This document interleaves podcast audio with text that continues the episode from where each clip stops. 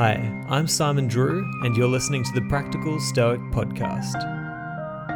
If you'd like to find more episodes of the show, as well as articles and information about my one on one alignment coaching, then you can head to my website.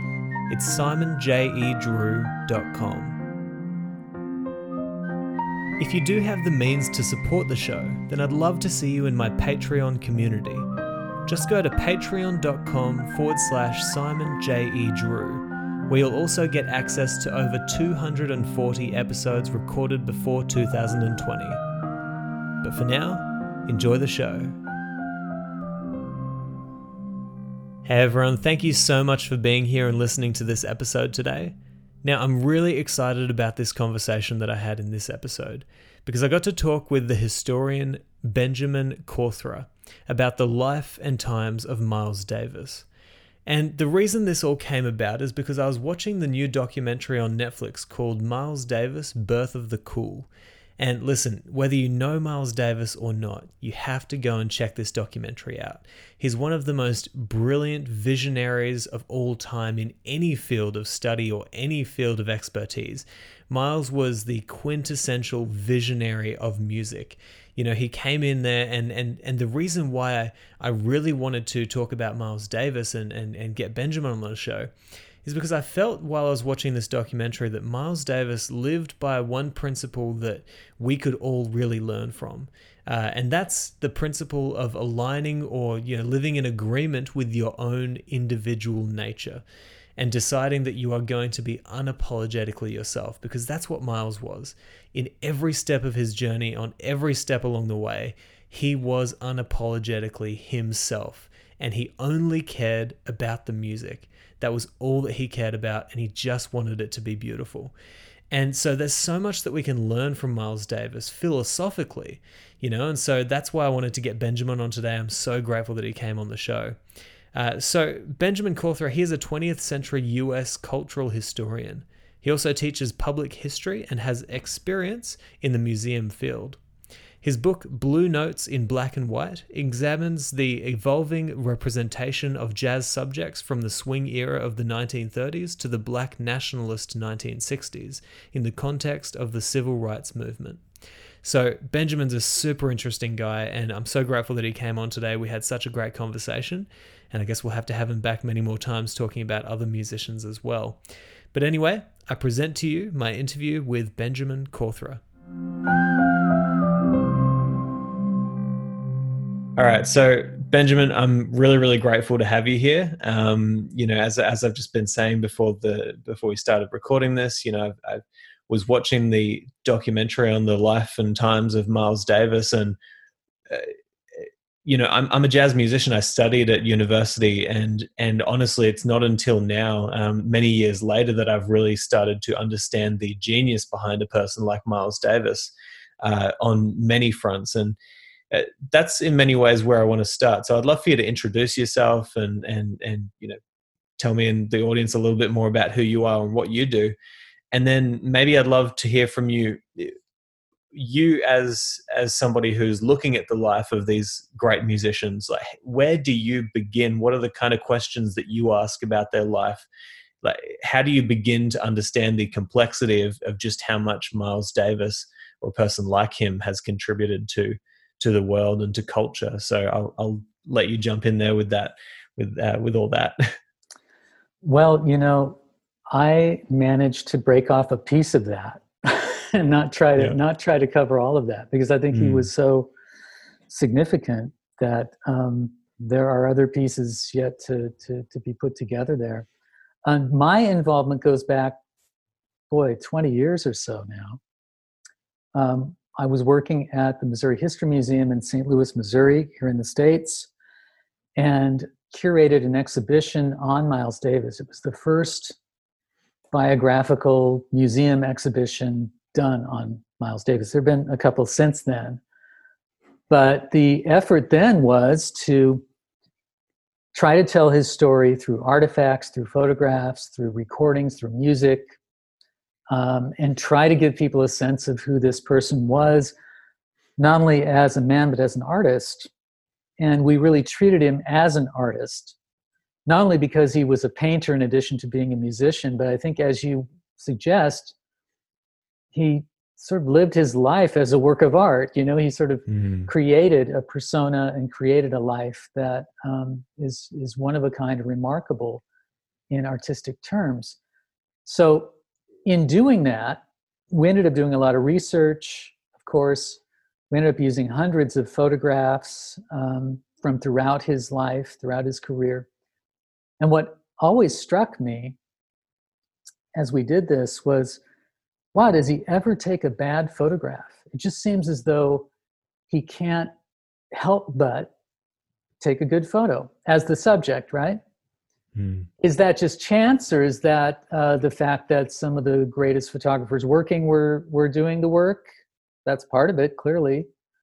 Um, but there also seems to be something that he's projecting, something that he's trying to deliver to the lens, uh, and that intrigued me. And so when I went to finish my um, PhD, uh, I decided, well, I'm going to try to investigate this more and look at the ways that photography interacts with history and with concepts of race. And so my my dissertation, which turned into a book, Blue Notes in Black and White: Photography and Jazz, um, was really about investigating that that convergence of, of historical time, concept of race, uh, and the creation of imagery, mm. commercial imagery, fine arts imagery um, journalism, photojournalism, to sort of learn something new about the time period from the 30s to the 60s um, and look at it through a different different uh, lens as it were so uh, in doing that of course the kernel for it was miles davis and the mm. central chapter chapter three in the book i think it's the longest one too is on miles davis and just looking at his not only his um, uh, important photographs of him by important photographers, but what was his role in shaping his image? And what did that image mean, or what could it mean in the time he was doing that? Mm. So we learn about, well, what does it mean in the 1950s for an African American man to look directly into the camera, which is essentially to look directly at the viewer when they get the record, right? When that photograph is put on the front of the record, um, that kind of a stare in certain parts of the United States could get a person lynched in earlier hmm. decades, mm. right? Depending on what the stare was, who the stare was directed toward, and um, and how how the how the, the the viewer interpreted it, right? Well, what did it mean that in the 1950s you could do this? Not only did the technology allow for this photography to be used on a new uh, format for music, the LP, um, but to do so in color so that the racial connotations of the music are not sublimated anymore, they're up front, right? Mm. And do that at a time when people are protesting in the streets for equality mm. and protest, protesting at lunch counters and uh, insisting on integration into American life that had been denied for 100 years after the end of the Civil War and the end of chattel slavery. What did all that mean? So I thought it was a worthwhile thing to investigate. And Miles Davis, of course, had to be a central figure in all of this, sort of the linchpin of this study. Um, he's a person of transition always, went through his phases artistically, like Picasso did, um, to whom he is often compared. Um, but also at particular moments in time, his actions and his image is situated in, in, in, really interesting tension with what is going on in the broader society. So, through the exhibition project and then through the book project, uh, I sort of got on good terms, close terms with Miles Davis, and um, here we are talking about him on his birthday hmm. today. Yeah, and you know, I didn't even realize that as we were talking about before the episode, but that's it's uh, such a great coincidence that we get to talk about him and, and respect what he brought to the world on his birthday. You said he would have turned ninety-one today, right? Ninety-four. Ninety-four. Okay. Yes. Um, and and you know, this is I'm I'm so interested in all this, especially talking about even the implications of of the way that he acted on the civil rights movement, and and I'm interested to know. So you've been of you you were looking at all these amazing photographs of, of Miles, and wasn't until you said that that I realized that yeah, like I have, I, I can't think of a photograph that that didn't stick out to me that that didn't. It, there's a certain feeling around his photos, right? Um, mm-hmm. Almost like a mystique that he created, and I think of a quote from him. I, am going to butcher it uh, and paraphrase it, but it was essentially like you know, from from the moment he wakes up in the morning, he's creating. That's all he ever wants to do is is to be creative, and that came down to the things that he wore, uh, the music that he played, the people he spent time with. Um, you know, painting, yeah, photographs, everything, every aspect of his life was creativity. And this is this is what he brought to the world right can you speak to miles davis the innovator the the visionary because in many ways he he was that that was his game innovation constant uh, creation of beauty right it was good cook too mm. by all accounts um, you know i think of miles davis as being artistically fearless. And I, I think the only way to account for somebody who went through so many phases without without worrying too much about whether the audience would come with him is that he's artistically fear, fearless. He'll he'll jump off that cliff with the confidence that it's going to be okay. It's going to turn out all right. Um, he has that kind of belief in his own aesthetic power confidence that he will reach people wherever the road leads him next that he's going to he's going to land on his feet. And he did that over and over again. There are times for example in the late 60s when he plugged in and went electric. A lot of his traditional audience didn't come with him but he knew he was courting a new one. Mm-hmm. he got a uh, in fact a larger one so he wasn't too worried about that either i don't think on the contrary, he knew that he was going to broaden his audience. I think that's a hard way to live, actually, if you really think about it. If the standard is, I can't stay in one place. You know, I, t- I tell my students, um, you're reading all these books and I'm making you write all these papers because I don't want you to be comfortable. If you're comfortable, you're not learning, mm-hmm. right? But that's a particular you know skill set that we sort of hone and develop and we try to get better at. His standard was even higher than that. It was i'm going to take what i already know how to do and basically go in a completely left turn from that. And yeah. and, and undertake a new set of aesthetic tools and make a different sound. It'll still be me but it will be it'll be adventurous it'll be different and i can't stop doing that ever to stop doing that is a kind of artistic death.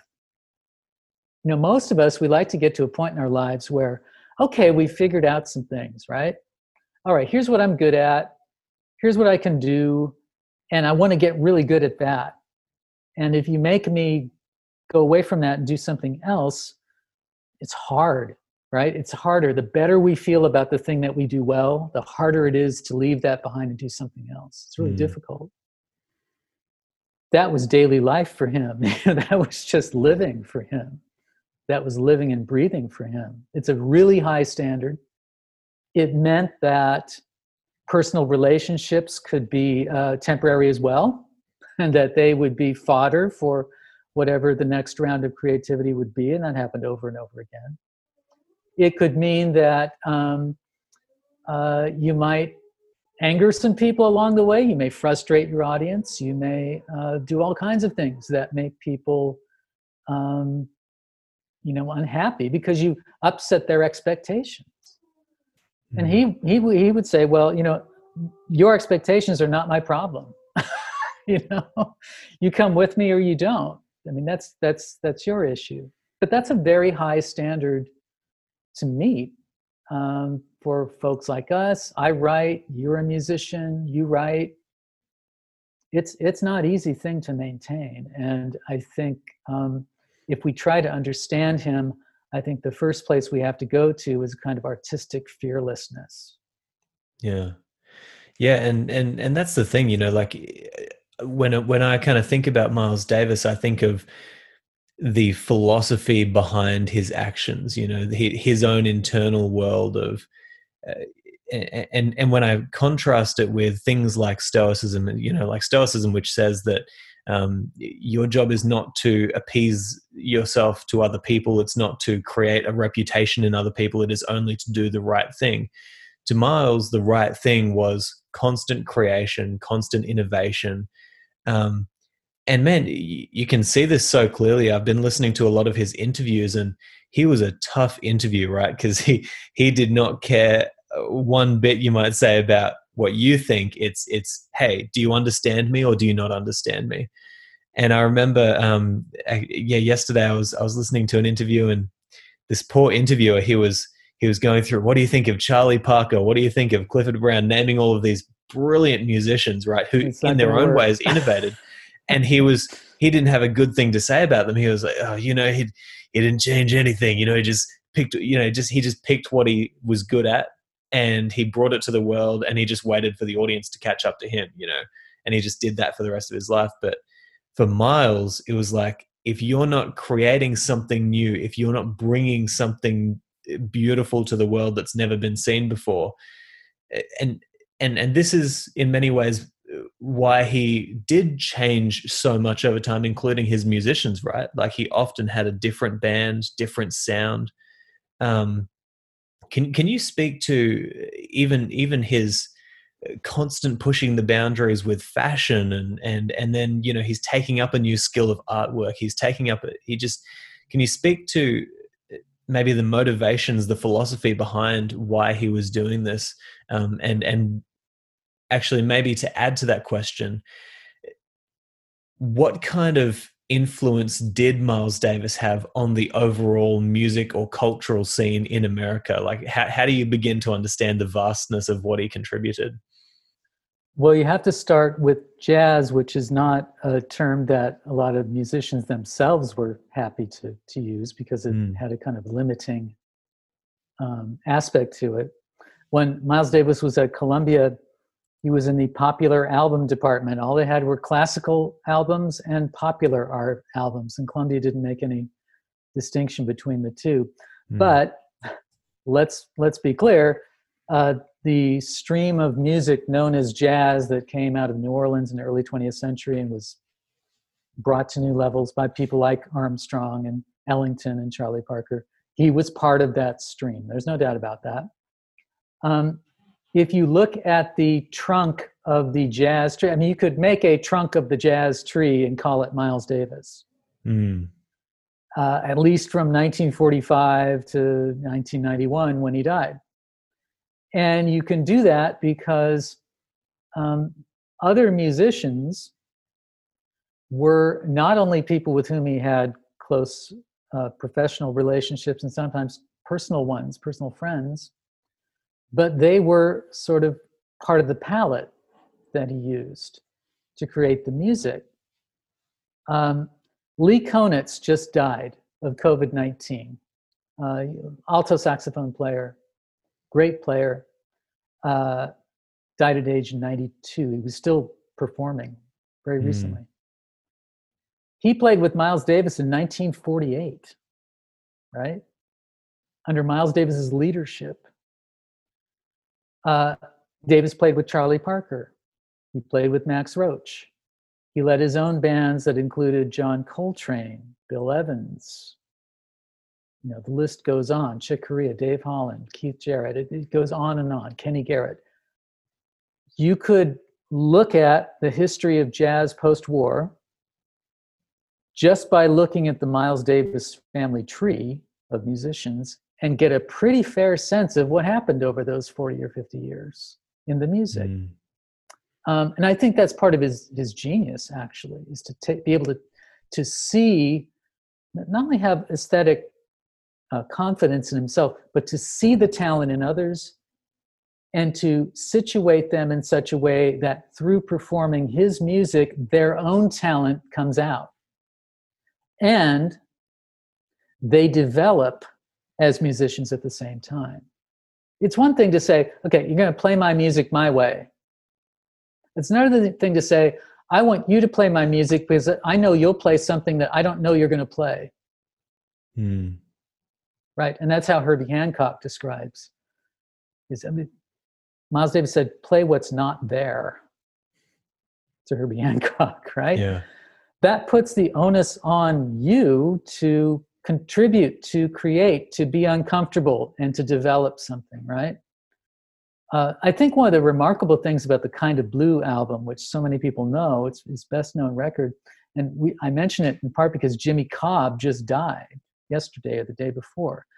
Age 91, he was the last living member of the Kind of Blue uh, recordings, wow, the drummer. Yeah. But one of the remarkable things about that project is the band that he put together for that. Part, part of it was the working band. But uh, if you think about Bill Evans as a pianist, somebody who's influenced by Ravel and whose very personal, almost impressionistic style of improvisation, a kind of delicacy to his music, is in the same group with John Coltrane, who is known for, of course, deep um, spiritual questing, lengthy and increasingly avant garde soloing, a, a, trailblazer in terms of you know, harmonics in jazz. And the other soloist, besides Miles Davis, is Cannonball Adderley, becomes known as a soul jazz pioneer, somebody who makes it funky, right? I mean, in the 60s, mm. he's very, puts out a series of very popular records with a real groove to them. If you listen to a Bill Evans record from the 60s, a John Coltrane record from the 60s, and a Cannonball Adderley record from the 60s, these are very different musicians in terms of their own personal vision. On Kind of Blue, Miles Davis comes in with some sketches, has them perform, and they all come together and create something as if they were all meant to. Mm. You know, so that's a remarkable to me sense of being able to to hear, to be able to read the potential in people, to understand what they could bring to a creative process. Um, and I think that's a great part of his success over the years. He he reconvened his band, had to, you know people grew up and graduated, right? And he brought in new people.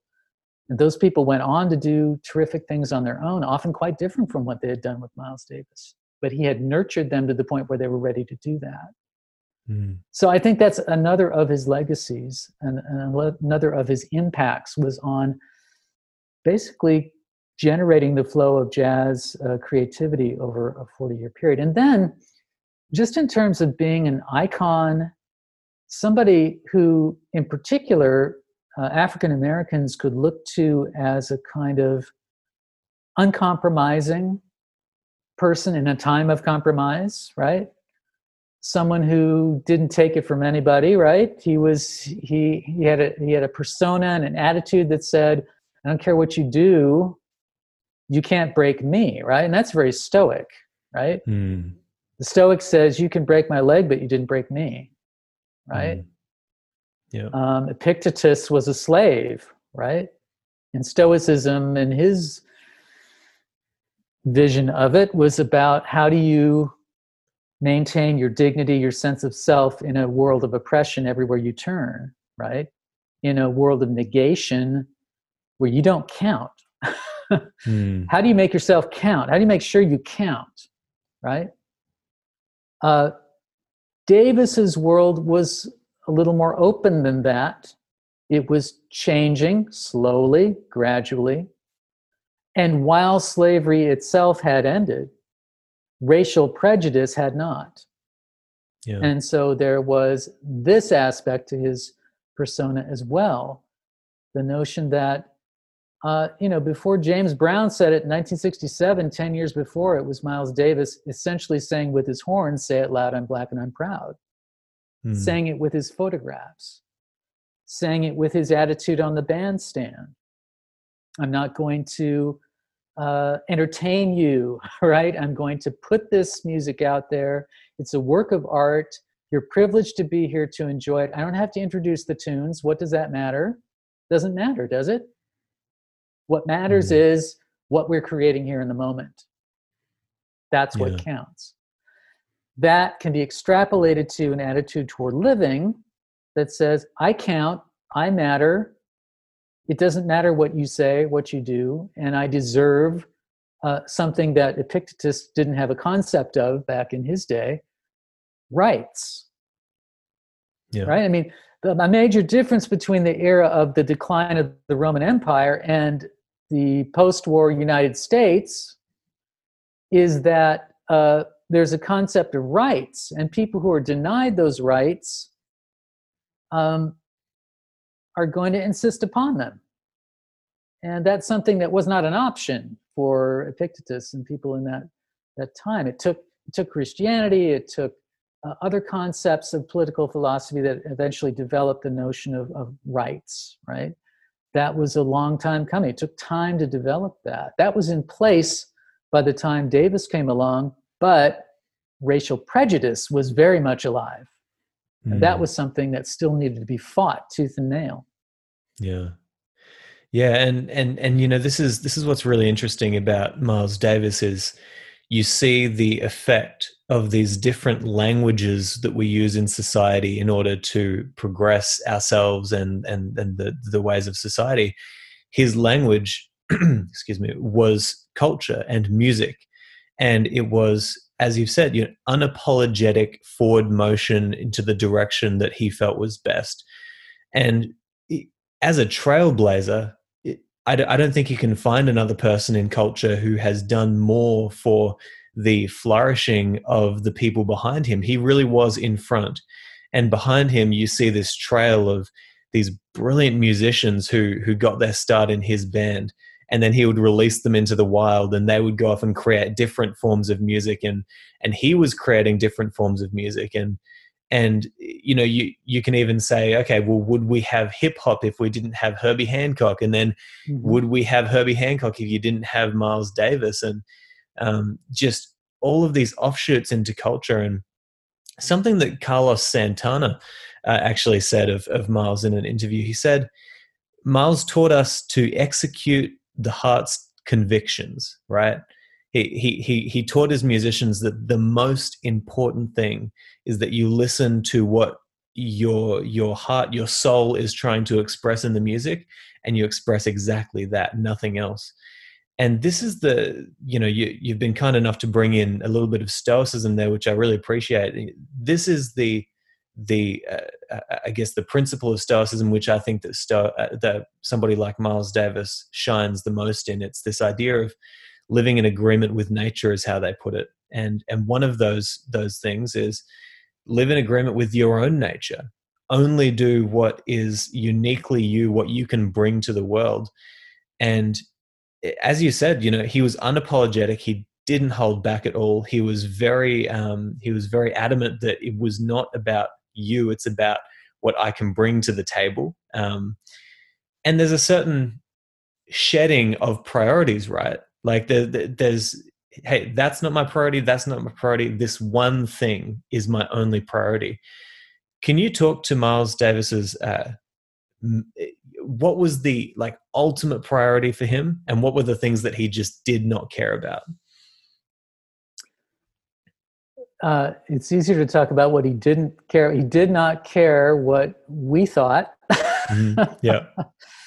you know, if if I were to interview, uh, if I if I'd been granted an interview with Miles Davis, I've often thought, well, what I would do is I would try to talk about everything but music, mm. and talk about that at the very end after we've talked about horses and boxing and cooking and Marcus Garvey and whatever else, right? Whatever else we can talk about. And the last thing we'll talk about, if he's warmed up by that time, is the music. So he did not like a lot of sort of backward, um, you know, evaluation of what he'd already done.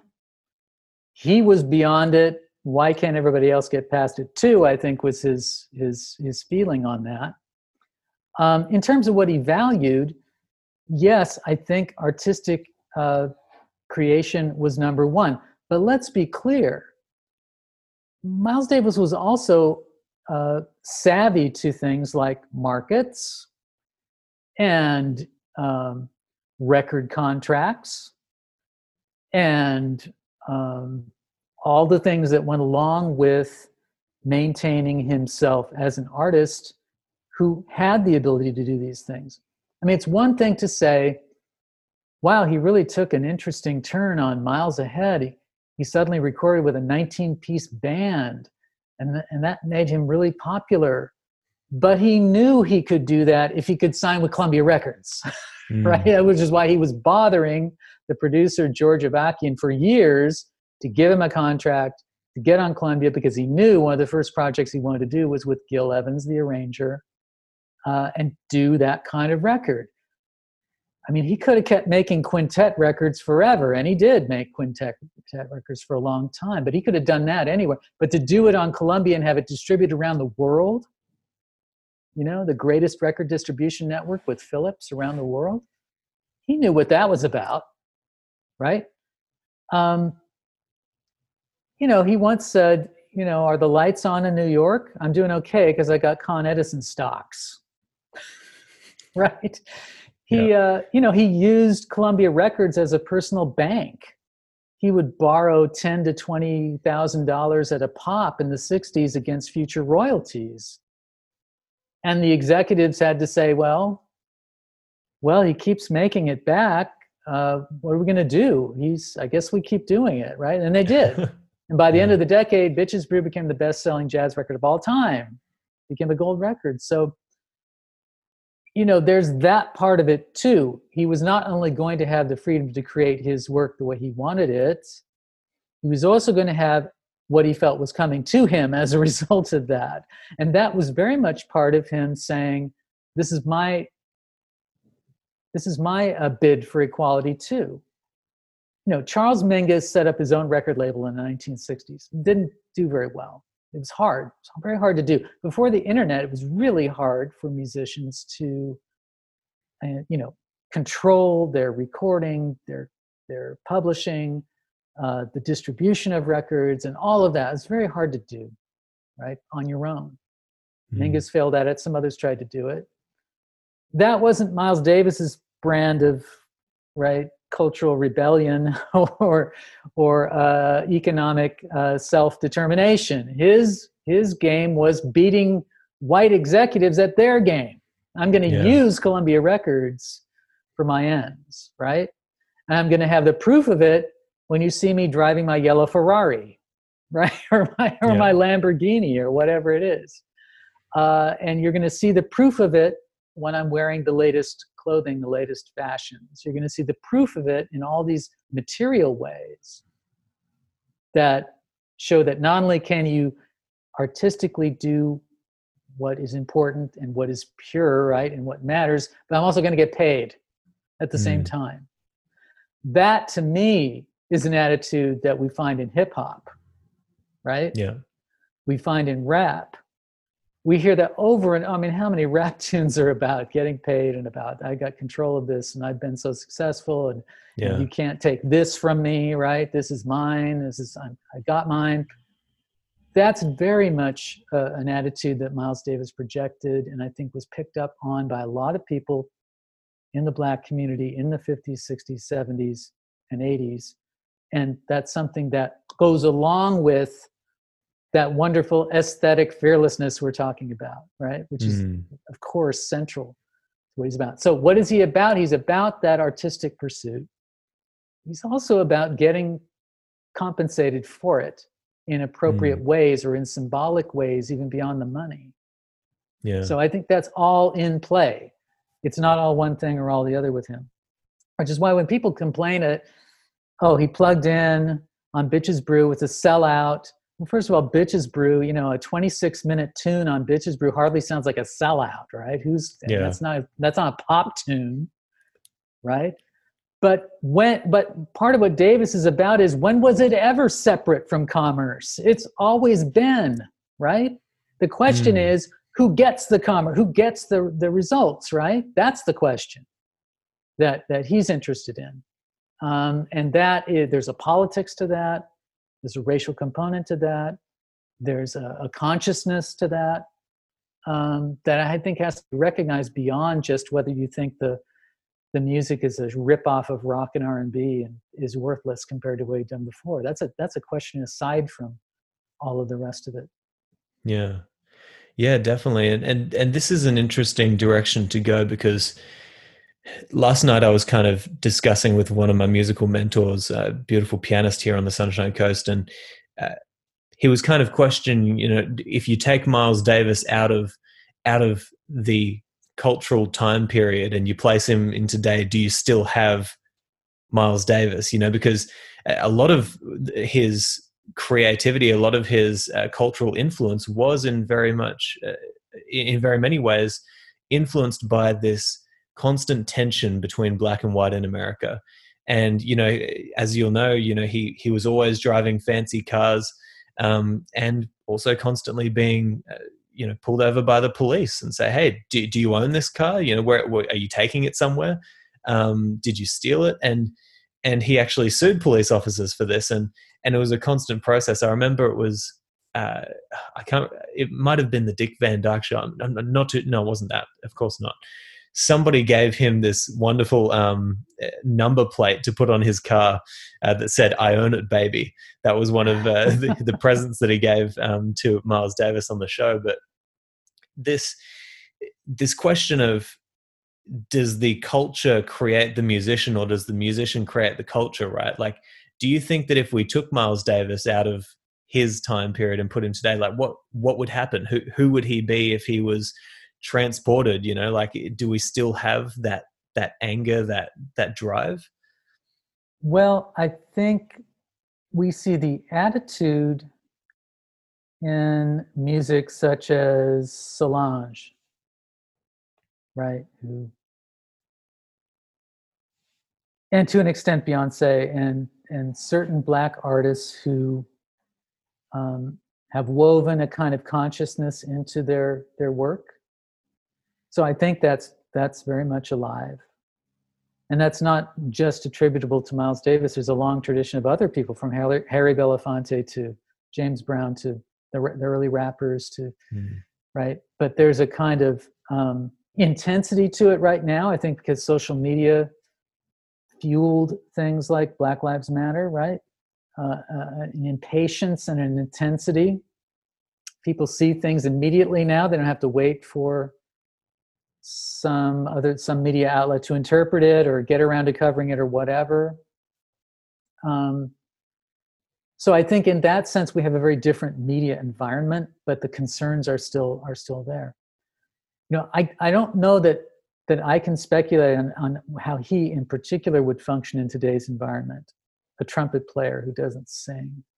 Mm. um, but i know that in his own time he created something that ended up with a legacy that has lasted, right? And that still continues to influence people. And that's about the most you can ever hope to do yeah. as an artist, really, if you think about it, because your notes are going to die with you at a certain point. But if you have a legacy that continues to influence people 20, 30 years after you died, then that's something else. That's something different. And I, I, I don't think we're anywhere close to the end of Miles Davis's influence. Yeah. Um, and, and I'm not just talking about jazz or, you know, any particular genre. I'm talking about, you know, black artistic production, right? And that that can be um, black photography, that can be black uh, painting. I, I think there you can find traces of his concerns, his aesthetic concerns, across the board in terms of cultural artistic production. And as long as there is this, this um, issue of who counts and who doesn't in this society, there'll always be some part of it that speaks to that, of his work that speaks to that. Yeah. Um, then on the other side, you have a whole set of performance practices, right, from the way he uses scales to his approach to, to improvisation, et cetera, et cetera, that musicians are going to continue to grapple with for a very long time, right? They're just gonna, you just yeah. have to, right? if you're really going to master something that is not mastered in a day or two, right? I mean, you're a musician, you know this. Mm. Um, and you have to deal with those aesthetic practices before you can really start to walk on your own as a musician, right? Yeah. You can speak to that more than I can, but this is not a music that you know you come to and think you think you've done it all the first day, right? you know, there's there's a there's a vast legacy uh, to deal with before you can do that, and before you can find your own voice. Um, and as much as anything, the thing that cuts across both of these areas, the sociological, I guess, and the aesthetic, is that concept of voice, right? What Miles Davis valued um, aesthetically, but also democratically, was a sense of having one's authentic voice heard, right? Yeah. Your voice is only your voice, but that one voice counts as well as anybody else's, right? Mm. It counts it matters. Um, that was a contested notion in his day, and to an extent, it still is today, right? So there's an intensity behind that assertion that that every voice counts. Does it? How does it? Um, he, one of his tunes is called "So What." But what I love about it is that there's no question mark at the end of that. So what? Essentially it says i'm not asking you a question. I'm telling you that what matters to me is what counts right? What matters to me is what counts. Yeah. and uh, it does count. It can't be brushed aside right? So there's that and there's also the sense of a very individual voice. Nobody can sound like me right? Any more than any one singer sounds exactly like another singer right? You can copy goodness, we've had two generations of people copying the way Stevie Wonder sings, right? White, black, doesn't yeah. matter. Everybody yeah. tries to sing that way. But we all know there's only one, right? There have been many trumpet players trying to sound like Miles Davis. No, they come close, but ultimately, there's only one. There's only one of them, too. I mean, that's what jazz values, and it's what Davis, I think, valued an authentic individual voice and a voice that counts, not just aesthetically, but socially and politically. Yeah, no, that that's a brilliant assessment, and eh, you know this idea of the voice is is so brilliant. I think I think he had a quote. Uh, I'm probably going to butcher it, but it was along the lines of. Uh, it, it, takes a long time to sound like you you know like it, it, his his idea was you need to it's almost as if you need to make that your priority to constantly be learning how you can express your own unique voice. And as a result i mean he became he became a picasso he became a beethoven he became one of these brilliant visionaries who hey if you're a musician you can learn from him. If you're a photographer if you're an artist if you're a marketer if you're a business person if you're a, a cultural activist if everyone in society can benefit from the work of Miles Davis if you learn to understand what he was doing in the way that he tried to do it. And I'm really interested in these little stories that we hear from Miles Davis from people around him. Uh, you know, people like Herbie, because these these kinds of stories that we hear, you know, these legends, um, in many ways can show us the philosophy behind the way that he acted. And for example, there's this brilliant story that Herbie tells, which you'll probably know, um, where you know Herbie Hancock. For those who don't know on the podcast, brilliant pianist. Go check him out if you haven't done so. Please um, do yourself a favor. But uh, Herbie, when he was younger, playing in the band, and he he managed to play what he thought was the wrong chord while they were all playing together, and he freaked out. But instead of uh, seeing it as a mistake, Miles Davis actually played the right notes that went with that chord. So to me, I look at that story and I'm like, wow, that's a philosophy for life if ever I heard it, you know, and it's similar to Stoicism. It's it's not the chord that you're dealt, it's it's how you play over that chord. you know it's not the circumstances you deal with in life it's how you approach those circumstances and you know he may have liked or hated the fact that we're analyzing these stories and turning it into philosophy but do you have any of your own favorite stories whether it's from people who worked with him or even from himself uh, that that you know teach you or can teach us a, a good lesson about life that these you know ancient wisdom that he kind of gives from time to time? Well I, I always come back to this this quote that he said to hancock and to that whole band. He, he said it more than once was play what's not there. What does that mean? Hmm.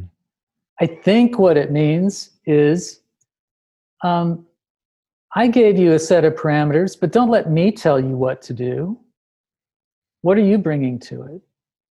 That's a real challenge right? I mean for a lot for many of us it's a victory if we just do what we've been told to do what's expected of us right? Okay we did it we did it right. Good that's satisfying let's go on to the next one right that's not what he's talking about he's saying uh, yeah, I, I gave you this set of parameters, but what did you do with it? Like, what did you bring to it? Oh, was I supposed to bring something to it? What is it that I would bring? I, I find this seeping into my teaching. Maybe that's the best way to illustrate. And it frustrates my students sometimes. I have to admit to you that they don't always like this they want to know exactly what I want from them and they want it spelled out. And actually, the university wants me to spell it out too, as much as I possibly can. Um, and they want, you know, for all kinds of reasons, right? Um, they want to know that they did it right.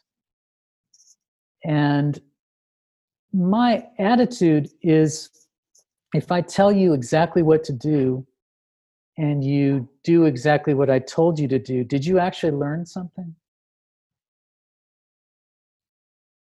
And I suspect that we haven't when that's the case.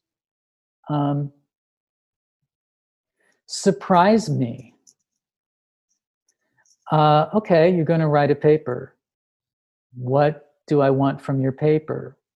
Convince me, right? I mean, do something that convinces me. Even give me something i could not have conceived of. Only you could have conceived of that. Do that. You will grow much more by doing that. By try by the effort to try to do that even if you're not entirely successful then you will by simply following the instructions as i laid them out and doing exactly that. And and there you got it done. Now on to the next one. And and and i understand why students are frustrated. They're in a lot of pressure. They've got to get grades and they've got to keep those up and they've got all kinds of you know pressures i can't even imagine some of them have that that impel them to know i need to know what to do and when to do it and how to do it right? So i get that but again i think you know davis would say don't don't just spit it back to me. What are you bringing to this conversation? I think it's a, it's sort of what jazz is about right? It's a, it's individualism within a group context within a group conversation. It's having your own voice having your own thing to say but not you by yourself right? Uh, connecting to a collective kind of responsibility for this sound. But within that having your own voice your own your own sound that could only be you. Um, so I, I think that's right down the center of where miles davis was. Um, uh, it's a it's a it's a tension between my vision your talents the things i think you can do the things you can do that i can't conceive of because they're yours. And the vision pulls it all together and moves it forward right? Yeah. And then we and, keep doing that over and we never get there right? We never get mm. to the place where there we did it. No it never ends. Mm. that's a way of life really if you think about it. Um, if we're comfortable, we're probably not learning anything. Yeah, and and you bring up a good good point, which is that you know it's easy to view the ego of Miles Davis uh, and to be kind of turned off by it to think oh, you know he was very selfish he just want and he did he was very uh, focused on what he could bring to the table but you're right he he also really wanted to listen to those people who were pushing the boundaries you know that's why he had great respect for people like Jimi Hendrix and and Prince and you know he was working with these people and um and he he if you had something to say he really wanted to hear it but only if you had something to say. And that's the beautiful thing about jazz is that you know okay you take a classical orchestra you know you could you could have a violinist play the same part and they'll, they'll probably sound the same because it's you know that might be a bit too simplistic but it's the same part that they're playing and you play the same every time. For jazz it's like okay well you bring your unique voice you bring your voice you bring, we all speak the same language but we all have a different voice. And as long as we can speak the same language we create something beautiful together. And i wanted to, to jump into one element of miles uh, seneca as you know the stoic philosopher he said there is no genius without a touch of madness and i'm very interested in you know the, the madness behind his ways as well because there's this brilliant story that Herbie tells where um, when Herbie was auditioning to be in Miles's band, uh, and and you remember the story. So he he goes goes into the apartment where they've set up the, the the the instruments and everything, and they were going to audition. And so Miles comes in and spends you know a few minutes with them, and then basically leaves the room. And they're like, okay, where'd Miles go? and um, he didn't come back for a very long time. And Herbie says that he didn't know until much later in his life that Miles didn't just leave the room. What he did was he went to his apartment and he was listening to them play their music over the intercom because he didn't want to hear what they sounded like around him. They wanted he wanted to hear what they sounded like when they had no pressure, when they were just there playing music by themselves. And that's absolutely insane, but it's also the most ingenious, brilliant strategy for uh, hearing somebody for what they truly are.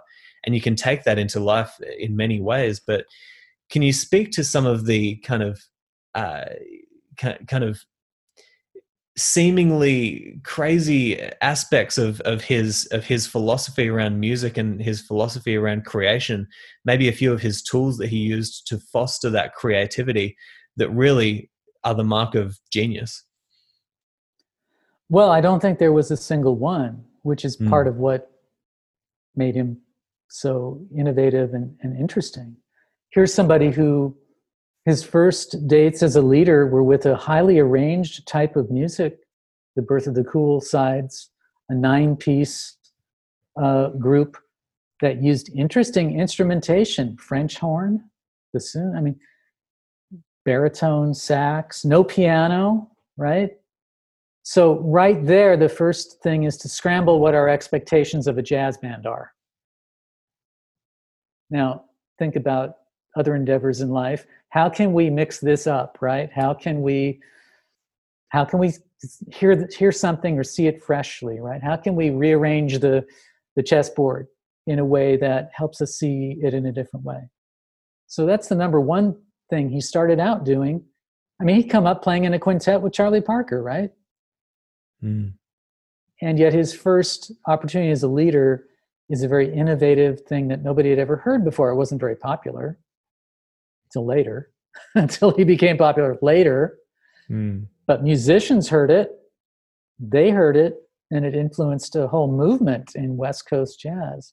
So that's part of it. Like, how do I, how do I, in my running argument with jazz, which I think he had his whole life, how do I uh, continually come at this from an angle that uh, it happens to force people to ask the question is it jazz? Which to me is irrelevant as the artist.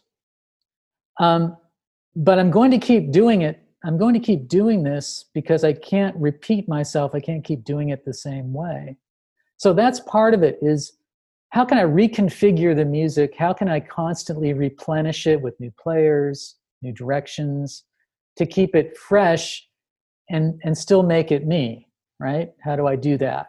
Still make mm. it me. So I think that's that's a big part of what he does. Other times, uh, particularly late 60s, early 70s, uh, well, let's back up to the 60s. Uh, another way that he would work is the band would go out on the road. I'm thinking in particular of the second great quintet with Herbie Hancock, Wayne Shorter, Tony Williams, and Ron Carter. And uh, they would play on the road the same tunes all the time.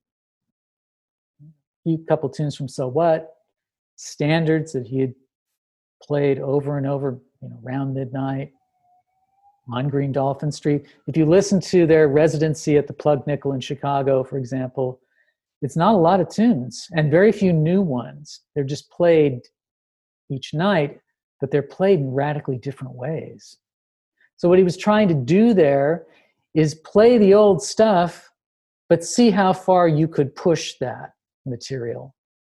And at the same time, a very practical application was while I'm doing this, playing the same stuff, pushing as far as it can go, I'm also finding out just what the language is going to be within this band, right? Mm. We're developing a language. We're developing a way of listening to each other and conversing with each other. Now, when we come back to the studio, all the tunes are new. Never played them before. And we'll probably take the first or second take. How can you do that? Well, we know our language now. Mm. We know we can anticipate each other's sentences we hear each other in a way that is almost telepathic. We've honed that by playing the same tunes over and over. We got our language down. Now we can apply that to a new tune. Right? Mm. Did that over and over in the 60s, those great records that he made with, but rarely played those tunes out on the bandstand. Uh, so that's another way he did it. A third way he did it. Um, just start jamming, let the tape roll, and after half an hour or an hour, we'll see what we've got. And then if we have to cut it up and splice it together to take the best parts from this part of the jam and this parts from the other part of the jam, put it together, that'll be the tune. Mm. He did that kind of work with Teo Macero, his producer, in the early 70s you know long jams with multiple musicians until they found what they were looking for in the studio in real time right? And then that became the basis for what the final recording was which was created in the editing room. Entirely different way of doing it right? Um, the famous there's a famous uh, time during the recording of the jack johnson soundtrack the soundtrack to the documentary on the boxer Jack Johnson. Uh, John McLaughlin and a couple of others, Jack DeJohnette, the drummer, were in the studio, and Miles Davis was in the control room with Teo Macero, and they were talking about, probably arguing. mm. They were talking about something, and the musicians kind of got tired of waiting around, so they just started jamming. They started a blues, right? A really heavy blues, like a Jimi Hendrix meets, you know, um, whatever group Jack DeJohnette was powering at the time, right? Circle or whatever it was. Um, and they they get this. Suddenly, they go into this real jamming, bluesy thing, and Davis hears it because he can hear what's happening in there. You know, gets a hit record, grabs his trumpet, comes out, and in the midst of this jam, just delivers one of his greatest solos ever, one of his most muscular and thrilling solos ever. Look, you take what works, right? If it's working, you go with it. And I think that's something that over and over he was trying to figure out ways to make it fresh, right? Mm. Um, and there I gave you what, three or four examples of ways of doing it. The last one I'll give you is by the 80s, he wasn't writing for various reasons. Uh, Marcus Miller did the writing on his first album for, for Warner Brothers, uh, Tutu, which I think is a great record. Mm. But it's very 80s, it's very synthesizers, it's, it's all prearranged. And Davis came in to just punch in his solos, his playing over the top of that, which he had never done before. Hadn't heard the music before, wasn't his music really. Hadn't recorded quite that way before.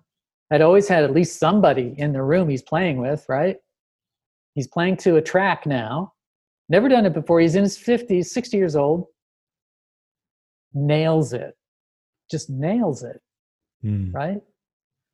So again, it's like, okay, the cha- there's a each one of those scenarios I just gave you. The nonette, the quartet, road versus studio, the studio jam, the tracking over uh, uh, pre-recorded material. Each one is a different way of doing it. Each one is a different approach, right? But each one is also a challenge right? And it's a different kind, it demands a different kind of nimbleness, right? A different kind of adaptability, right? And it's all going to sound good at the end. It's not like you just do this and, uh, well, whatever, we'll try it another way. No, it's recording time is precious, right? It's expensive. You've got to get it right. Yeah. Get getting it right. So, a flexibility, adaptability, the ability to take a situation and turn it into something, spin it into something positive, even if it seems challenging at first, mm. that's a good thing. If it's challenging, it's not a bad thing. And I think Davis was not afraid of a challenge. You know, we have good reasons for being afraid of challenges. We do. I mean, it hurts. Yeah. A challenge hurts. It either hurts your ego, it it taps into your fear of failure right it taps into your sense of hey i thought i knew what was true and now you're telling me i got to come up with another one mm. what do i have to hang on to here i get it. I get why it's it's troubling. A challenge can be very troubling. But that's where it's at. That's where it happens. And miles davis understood that. Whether he understood it consciously, I'm not so sure, but I know that intuitively he did, and and he uh, welcome he seemed to welcome that uh, yeah. throughout his career.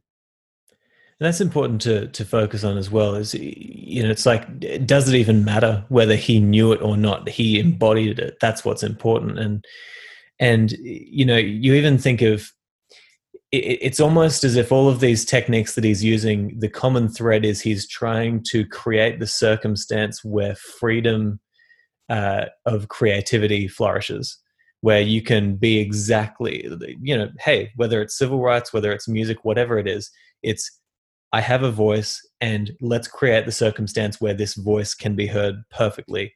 Um, and, you know, I think of, uh, when I think of his albums, um, you know, I went I went and I saw Chris Botti, um, and I'm not likening Chris Botti to Miles Davis, but uh, I've seen Chris Botti a few times, and he has one of the most kick-ass bands that I've ever heard live. Just unbelievable. He picks these musicians around him who are just just on a completely different level, and together they make this great sound. And something that he always said, and I didn't realize that this was originated from Miles until now, but he says you know, on his albums, he tries to make them beautiful, uh, something that you would want to listen to at home, something that's going to, you know, really rouse the senses. But the concert is where he brings the fire. That's where he actually just spreads out and just goes nuts, right?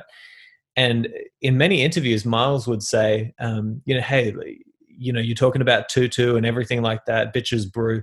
These are just advertisements for what you get to hear at a concert. So this is a kind of a marketing journey for me to give you something beautiful but when you come to the concert it's going to be completely different and that's another thing that you could say uh, you know we we've kind of you know we might lose a little bit of that with the dumbing down of music it's like miles was all about making it different on every level not only in his creativity but you're going to hear something different on the album to what you hear at the concert.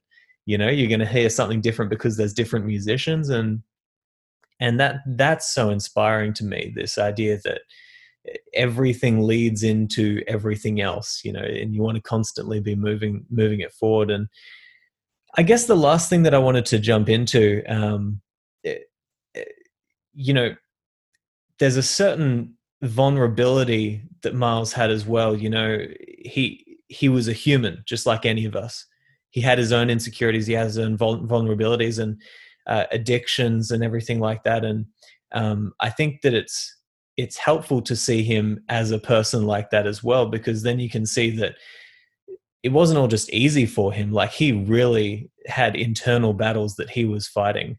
Um, and i remember at the at the end of the documentary there was a moment where uh, they were telling the story of him later on in his life dealing with depression and he said he, he said that you know the problem of life isn't not getting what you want it's getting everything that you could have hoped for and still having time left. You know he he had everything he had his women his cars his great clothes great music uh, beautiful uh, musicians around him and you know he's he's still a human you know he, he's still a human and he still deals with that i i, I guess um you know in many ways i see that as a tribute to him more than a downside. It's it's a tribute to the fact that he overcame so much. Can can you speak to that? And you know, as a tribute to Miles Davis, you know, on on his birthday, like, um, to can you speak to the unbelievable internal and external barriers that he had to overcome in order to be who he was? Well, I think we're never more human than when we're pushing trying to push beyond our humanity, right? We're mm. trying to push beyond the limits imposed on us. It's why I think, you know, your earlier comment about, you know, what people expect at a concert. People don't want improvisation. Why? They're afraid of it. They're afraid they won't like it. They're afraid it will be money not well spent. They want to hear what they heard on the record because what if it isn't and what if i don't like it right mm. well don't we think that miles davis had those very same basic human fear of the unknown and of chance as opposed to predictability? Of course. I think that's that's not that's a that's a human mm. issue. But he understands that the real fire comes from, the real interest comes from, the real creativity comes from pushing back against that and saying, no, we're going to, we're going to get past our desire for hearing what I, I have I've heard before, and we're going to go into new territory. We're going to do like Huck Finn. We're going to light out for the territories, right? Which he says at the end of the novel. Um, because when you light out for the territories, something bad could happen. It it could. The chances increase, in fact. You've increased the odds of it not working, mm. of your hmm. life not working. But you're also more alive, right? You're you're also forced to be more creative. Um, Davis took that and made it a way of life, not just a way of art. You know. Now there's a price to be paid for that. As I said, um, relationships. He had addictions he had to deal with, you know, over and again. Um, he was in a lot of pain a lot of his life. He really was emotional pain, physical pain. Um, but there was something driving him that said, all that is worth it if I can light out for some more new territory. Right? because in the doing of that i come up with something new i come up with something i come up with new fuel right? Mm. that then then sends me on to the next one right? So uh, i think it's very natural for us to to to want to not innovate actually. Yeah. humans are very creative of course we are. But there are lots of good reasons not to bother too you know? Um, davis was all about embracing that lack of comfort embracing that discomfort embracing even the pain that went with it and pushing on towards something that we never heard before which meant that we would be experiencing life in a way we never had before because we're hearing this. If we're letting it speak to us, if we're going with it, if we're understanding that we don't know where it's going to end up, as listeners, I'm talking about, we don't know where it's going to end up, and that's okay. If we get to the place where we say, you know what, I prefer it that way, then I think we're a healthier culture, actually. I think we're, we're more encouraging of artists, we're more encouraging of people to take aesthetic risks. I think that's what Miles Davis stood for, above and above, uh, above everything else. Um, mm. There's something perhaps utopian about that. Again, there's another side of that coin, right? In terms of personal demons. But if we learn to embrace discomfort and not run away from it, we may see our greatest creativity. And I think that's something that he just stood for over and over again. Yeah. Yeah, no, that that that's beautiful. I appreciate you sharing all that and and it's true. You know, he he overcame these you know it's not as if he was um, not afraid of creativity maybe he was just a lot braver than a lot of people uh, in, in order to get out there and, and make it happen but uh, ben i want to thank you so much for coming on the show today this has been seriously uh, an enlightening conversation for me it's inspired me and i know it's going to do the same for my audience and uh, it makes it all the more sweeter that we're doing this on on his birthday uh, to pay tribute to you know one of the most incredible figures of our time so thank you for bringing your wisdom to the table, and uh, hopefully we can talk again very many times in the future. Thanks very much, Simon. It was a pleasure. Thank you so much for listening to this episode of the Practical Stoic Podcast. If you'd like to sign up for email updates, join my Patreon meetup groups that we hold weekly, or if you'd like to offer feedback or suggestions for future guests or topics on the show, then you can head to simonjedrew.com. There you'll also find information about how we can work one on one together with my alignment coaching, based around the philosophical principles found in Stoicism. Finally, if you are on Facebook, then I'd love to see you in our group, the Practical Stoic Mastermind. But hey, I hope you've enjoyed this episode, and I'll talk to you next time.